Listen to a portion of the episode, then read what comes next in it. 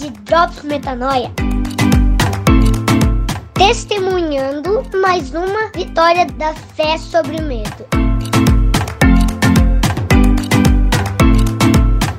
Oi, eu sou a Mari e o Drops Metanoia tá on para destruir as piores mentiras que deixam a gente morrendo de medo. O pensamento gatilho de hoje que eu quero dividir com vocês consiste em eu não consigo nada melhor. Você já pensou isso na vida? Já esteve numa situação assim que você está preso a uma situação de trabalho, a, a, qualquer situação material, a uma relação que você está conhecendo alguém, e aí você tá naquela situação ali não é porque você crê, não é porque você vê sentido no que você está entregando, mas porque você no fundo acredita que você está escravo dessa situação porque você não consegue nada melhor.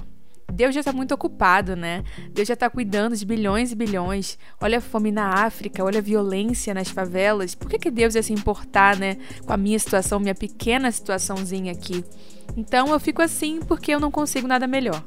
E aí, eu quero saber se você passa por alguns desses sinaizinhos aqui que eu vou falar. Uma exaustão, uma falta de motivação. Seus olhos já não brilham tem um tempo. Você sente a sua energia drenada. Você reclama com alguma frequência. Você carrega um peso, parece desnecessário na sua vida. Você vive pesado, murmurando. E nem sempre foi assim. Afinal, no começo, tudo começou com uma expectativa, né? Você achou que poderia ser que desse bom, né? Pode ser uma boa oportunidade aqui, vai que a vida me surpreende. E você estava até minimamente empolgado aonde isso iria dar, só que não é segredo para ninguém que expectativa não sustenta nada, né? Muito pelo contrário, a gente vê lá em Romanos 14, 17 que o reino de Deus não é comida nem bebida, mas justiça, paz e alegria no Espírito Santo. Por que está dizendo aqui que não é comida nem bebida, galera? Porque não é sobre aquilo que você está na expectativa de comer ou beber, não só literalmente né, de comidas e bebidas, mas também de relações, de conexões, de oportunidades. O reino de Deus não consiste em você viver por carência de expectativas, mas consiste na justiça, paz e alegria de viver pelo Espírito Santo, que derrama sobre você a convicção de que tudo que é necessário sobre a sua vida já foi provido. Mas voltando ao contexto central aqui, de você estar numa situação sem brilho nos olhos, achando que você não consegue nada melhor. A coisa consegue piorar, sabe como? Porque não basta você estar tá infeliz, sem brilho nos olhos, de viver algo que você não vê o propósito, levantar, trabalhar e dormir pensando o que, que você está fazendo com a sua vida. Isso já seria ruim bastante. Mas a nossa carne, ela consegue degenerar ainda mais. E nós temos a, estranha, a estranha mania de sabotar a nossa paz, né? Mantendo no braço essa situação. Afinal, eu não consigo nada melhor, então eu preciso defender com unhas e dentes o pouco que eu consegui. E aí já era, degringolou. Você se torna uma pessoa pesada no seu trabalho, você se torna uma pessoa que julga as pessoas que trabalham com você, você na sua relação acaba se tornando tóxico, fica ciumento, fica pesado em vários aspectos. Você se torna uma pessoa difícil de conviver, porque no fim das contas você se sente um escravo, acorrentado, obrigado a uma situação, e isso amarga a sua presença. É verdade, é um grande paradoxo da nossa vida. Quanto mais preso a gente se sente vivendo algo que a gente não crê, mais a nossa carne mantém esse estado de prisão e intensifica, colocando mais medo e fazendo a gente se prender ainda mais a essa situação. E, como qualquer coisa que existe que não manifesta o fruto do espírito, que não manifesta justiça, paz e alegria, tem raiz em uma crença mentirosa sobre o próprio Deus. Tudo que promove medo, terror, culpa, acusação parte sempre do pressuposto de que Deus errou em alguma coisa e bom é você, né? Afinal, o pecado é exatamente isso: tirar Deus do trono porque a gente sabe melhor o que tem que ser feito, né? E nessa situação, qual que é a crença do erro de Deus aqui?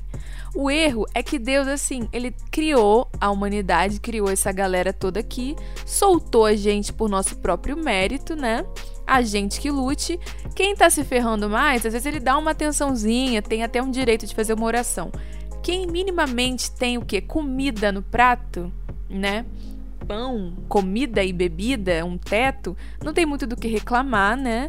Deixa que a gente cuida da nossa vida aqui, ele já entregou isso aqui e é isso, ele não, não tá muito preocupado com a sua felicidade, com a sua plenitude de forma alguma. Parece algo até meio óbvio que não é assim, mas eu já passei seis anos detestando Deus por acreditar nisso, que eu não podia orar para ele porque ele estava muito ocupado já com as crianças aí de rua. Voltemos às escrituras para ver a real de la situación né? Vamos lá para 2 Pedro 1:3. O poder de Deus nos tem dado tudo que precisamos para viver uma vida que agrada a Ele, por meio do conhecimento que temos naquele que nos chamou para tomar parte na sua própria glória e bondade. Agora um versículo clássico, Mateus 6, 28 e 29. Vejam como crescem os lírios do campo. Eles não trabalham nem tecem. Contudo, eu lhes digo que nem Salomão, em todo o seu esplendor, vestiu-se como um deles. Atenção aqui, galera. Lírios não trabalham, hein? Nem tecem nada. No auge do descanso, parados, eles são vestidos da forma mais nobre que existe. Fechando parênteses aqui, sigamos para o nosso último versículo potente de hoje. Foi para a liberdade que Cristo nos libertou. Portanto, permaneçam firmes e não se deixem submeter novamente a um jugo de escravidão. Gálatas 5:1.